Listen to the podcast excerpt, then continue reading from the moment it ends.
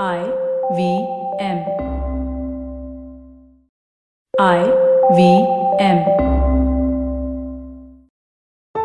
हंस वाणी हंस कथा मासिक अब आवाज की दुनिया में।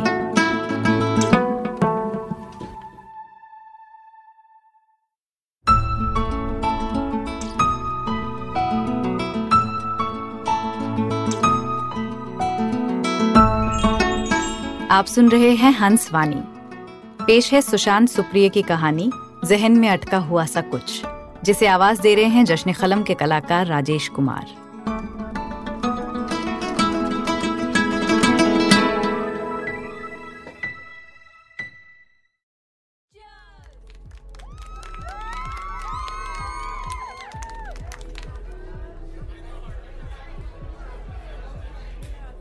हालांकि ये बेहद दुखद है और मुश्किल भी, लेकिन मैं अंत से शुरू करता हूं। उनके अंत से, एक ऐसे अंत से जिसके आगे केवल काली रात है। दंगाइयों ने उनके गले में टायर डालकर उन्हें जिंदा जला दिया था, क्योंकि उन्होंने पगड़ी पहन रखी थी, क्योंकि उनकी दाढ़ी थी, क्योंकि वो माथा टेकने एक गुरुद्वारे में जाते थे, क्योंकि उनका नाम गुरबख्श सिंह था। गुरबख्श सिंह मेरे टीचर थे। वो 1984 का साल था। देश में उथल पुथल मची हुई थी। पंजाब जल रहा था और उन धधकती लपटों की आंच दिल्ली और पूरा देश महसूस कर रहा था। हवा में गोलियों और बम धमाकों की आवाजें थीं, बारूद की गंध थी, एम्बुलेंस और पुलिस की गाड़ियों के सायरन का शोर था। हर तरफ केसरिया पीली पगड़ियां थी, आतंकवादियों के जहरीले नारे थे, हत्याएं थीं। अमृतसर के गोल्डन टेम्पल में टैंकों की गड़गड़ाहट थी, फिजा में फौजी बूटों की चरमराहट थी और चारों ओर इसका उसका बहता हुआ लाल लहू था। तो गुरबख्श सिंह मुझे इतिहास पढ़ाते थे। वो मुझसे प्यार करते थे। वो अपने परिवार के साथ तिलक नगर में रहते थे। वो मुझे पुत्र कहते थे। मुझे उनका स्कूल को सकूल और गलत को गलत कहना अच्छा लगता था। वो एक नेक इंसान थे। वो बच्चों को कभी नहीं मारते थे। उनका बंदूक की गोलियों और बम धमाकों से कोई लेना देना नहीं था। मैं तब छोटा था। लोग कहते थे कि माहौल बहुत ख़राब हो गया था, इसलिए हमारा स्कूल बहुत दिनों तक बंद रहा था। बाद में जब दोबारा स्कूल खुला तो गुरबख्श सिंह हमें इतिहास पढ़ाने नहीं आए। वो मुझे फिर कभी नहीं दिखे। मैं उन्हें बहुत मिस करता था। फिर हमें शास्त्री जी इतिहास पढ़ाने आने लगे। वो तिलक लगाते थे और लंबी शिखा रखते थे। जब पढ़ाते वक्त वो औरंगजेब को गालियां देते थे और गलती करने पर हम बच्चों को पतली छड़ी से मारते थे। तब मुझे गुरबख्श सर की बहुत याद आती थी। मुझे क्या पता था कि हम बच्चों को इतिहास पढ़ाने वाले गुरबख्श सर एक दिन खुद ही इतिहास बन जाएंगे। बाद में किसी ने मुझे बताया कि दंगाइयों ने गुरबख्श सिंह के बाल और उनकी दाढ़ी जबरदस्ती काट डाली थी और उनके गले में टायर डालकर उन्हें जिंदा जला दिया था। जिस दिन मुझे ये बात पता चली थी, उस दिन मैं घर आकर बहुत रोया था। माँ बताती है, मैं बहुत दिनों तक सदमे में चला गया था। कई दिनों तक तेज बुखार में पड़ा, न जाने क्या क्या बड़बड़ाता रहा था। तो गुरबख्श सिंह के नहीं रहने के बाद मुझे फिर कभी किसी टीचर ने प्यार से पुत्र नहीं कहा। मेरे कान ये संबोधन सुनने के लिए जीवन भर तरसते रहे।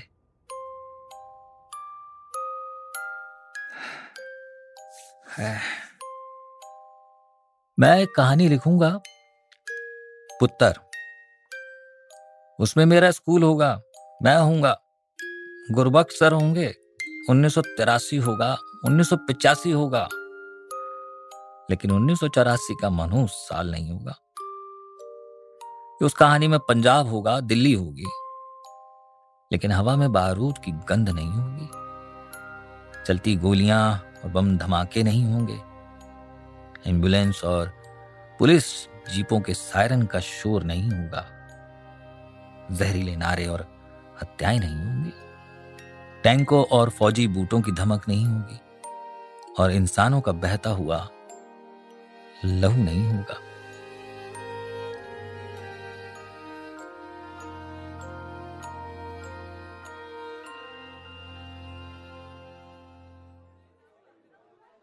हालांकि ये भी बेहद दुखद है, लेकिन एक बार फिर मुझे अंत से ही शुरू करना पड़ेगा, उन सब के अकाल अंत से, एक ऐसी अंधी रात से जिसकी कोई सुबह नहीं।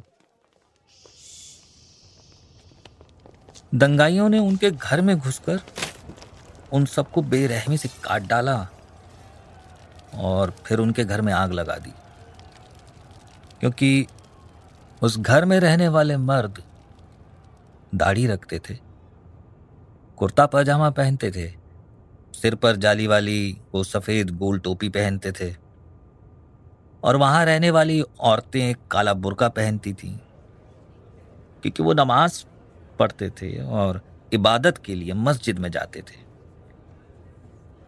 क्योंकि उनके नाम नफीस, अकरम, जेबा और हिना थे। नफीस मेरा जिगरी यार था,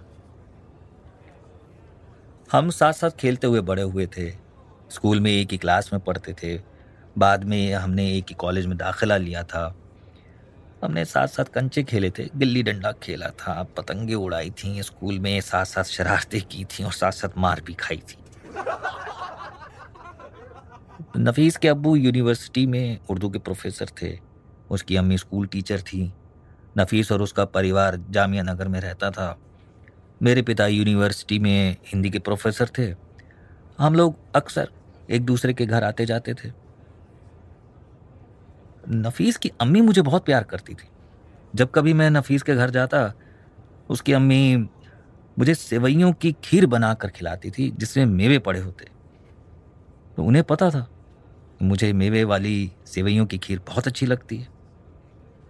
अक्सर वो मेरे सिर पर प्यार से हाथ फेरते हुए कहती, तू भी मेरा बेटा है, मेरे दो बेटे हैं, एक नफीस और दूसरा तू। नफीस के अब्बू का चेहरा मुझे अपने पिता के चेहरे जैसा लगता था। उसकी बहन हिना मुझे भाईजान कहकर बुलाती थी और उसकी शक्ल में मुझे अपनी बहन का चेहरा नजर आता था। फरवरी 2002 में नफीस अपने पूरे परिवार के साथ अपने दादाजी से मिलने अहमदाबाद गया था।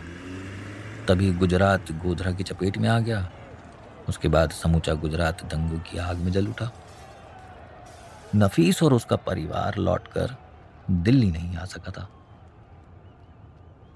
बाद में पता चला कि वैसे दंगाइयों ने उसके दादाजी के घर में घुसकर एक एक को काट डाला था और पूरे घर में आग लगा दी थी। अब नफीस जैसा मेरा कोई दोस्त नहीं। अब किसी की अम्मी मुझे सेवइयों की खीर नहीं खिलाती, प्यार से बेटा नहीं कहती। अब किसी के अब्बू का चेहरा मेरे पिता जैसा नहीं लगता। अब किसी की बहन का मैं भाईजान नहीं। जान पहचान वाले कहते हैं कि इस घटना से मैं हिल गया हूं।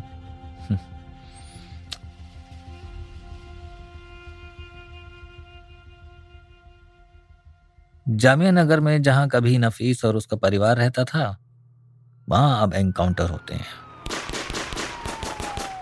गोलियां चलती हैं, लाशें गिरती हैं और गुस्से का लावा बहता है।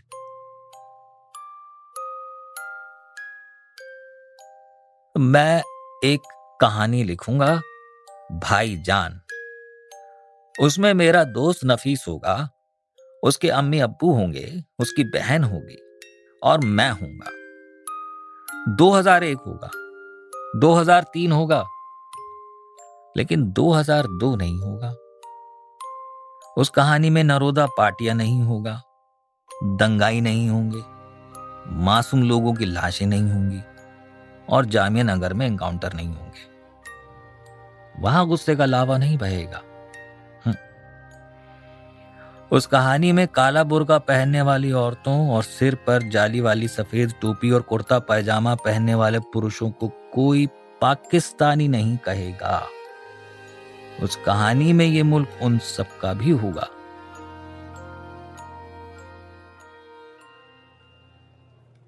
हालांकि ये भी बेहद दुखद है, अफसोसनाक है और इसे बयान करना आसान नहीं।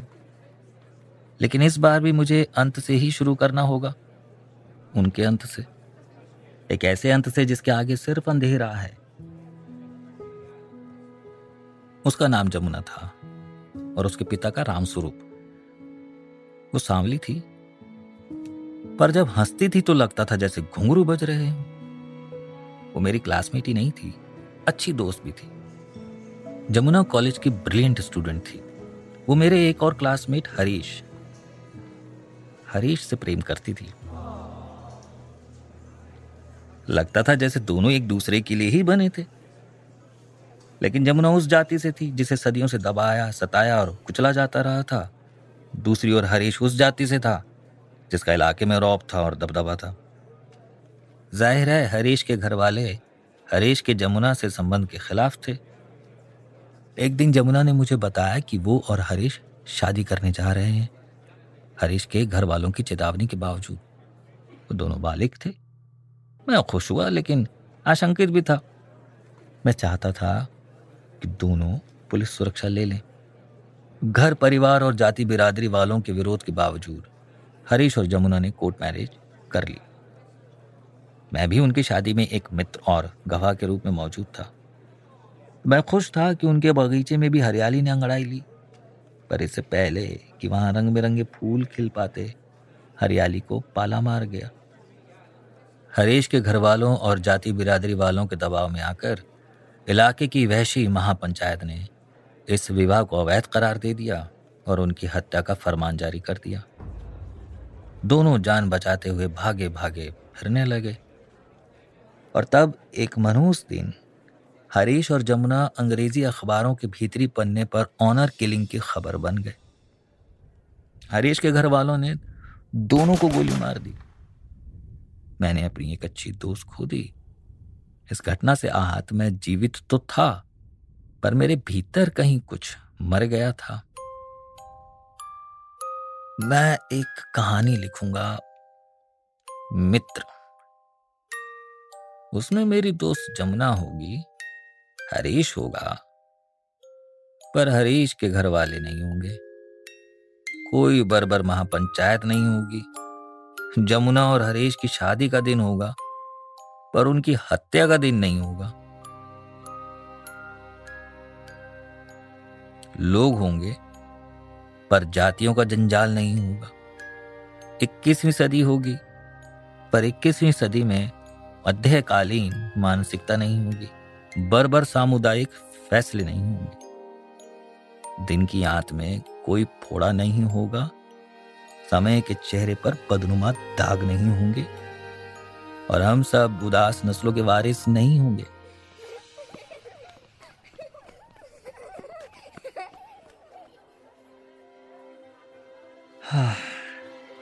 काश जीवन की सच्ची घटनाओं के अंत भी सुखद हो सकते, तब अंत से शुरू करना कितना आसान होता। तब हर अंत एक नई शुरुआत होता, एक रोशन शुरुआत।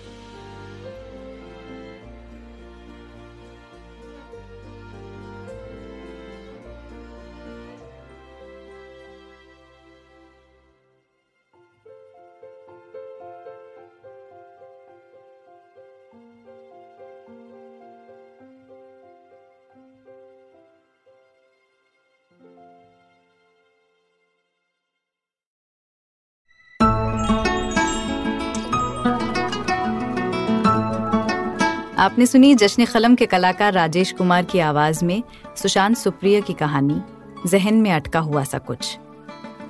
ये कहानी हंस पत्रिका के नवंबर 2021 अंक में प्रकाशित हुई थी। सुनिए हंस वाणी को हंस हिंदी magazine.in पर या IVM पॉडकास्ट ऐप और वेबसाइट पर या फिर अन्य पॉडकास्ट ऐप्स पर। आशा है इस नए सफर में हमें आपका प्यार और साथ मिलेगा।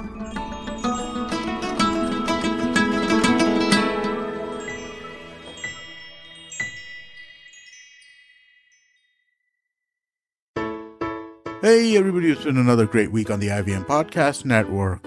On Advertising is Dead, Varun speaks with Shaशाank Mehta, founder and CEO of the Whole Truth Foods. He shares his own journey of moving from eating mostly junk food to starting an enterprise that produces health foods with clean ingredients. These simplified hosts explore the fascinating topic of mimetic theory and entrepreneur Peter Thiel's interpretations of how anthropologist Rene Girard speaks about it.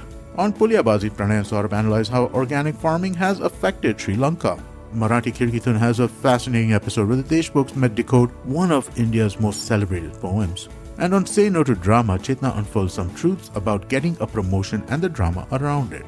Do follow us on social media. We're IVM Podcast on Twitter, Facebook, Instagram, and LinkedIn. And remember, if you're enjoying this show or any of our other shows for that matter, please do tell a friend. Also, don't forget to rate us on any of the platforms you might be listening to us on. And do check us out on YouTube. We're building a whole bunch of different channels. You can find them on ivmpodcast.com/YouTube. And we're also doing a small listener survey, which we would really appreciate your help with. It helps us kind of talk to advertisers. So you could go to ivmpodcast.com/survey. It'll just take a couple of minutes and it would be really helpful to us. We do appreciate this. And finally, we'd like to thank our sponsors this week, SBI Life Insurance and the India Water Portal. Thank you so much for making this possible. हम महिलाएं रोज के कामों में बहुत व्यस्त रहती हैं और हो भी क्यों ना, काम, पढ़ाई और जिम्मेदारियां सभी पूरी करनी जरूरी हैं। पर इन सब के बीच हम जीवन के एक बहुत ही जरूरी पहलू को नजरअंदाज कर देती हैं, फाइनेंस। इसीलिए हम आपके लिए लेकर आए हैं SBI लाइफ प्रस्तुत एक चुस्की फाइनेंस, महिलाओं द्वारा महिलाओं के लिए बनाया गया पॉडकास्ट। यहाँ मैं प्रियंका आचार्य, आपकी होस्ट, आपके साथ शेयर करूँगी कि किस तरह आप अपने फाइनेंसेस को बहुत आसानी से संभाल सकती हैं और फाइनेंशियली इंडिपेंडेंट बन सकती हैं। अपने 14 वर्षों का अनुभव लिए मैं आ रही हूँ हिंदी और अन्य 7 भाषाओं में हर मंगलवार नए एपिसोड्स के साथ IVM पॉडकास्ट नेटवर्क और अन्य चर्चित पॉडकास्ट प्लेटफॉर्म्स पर।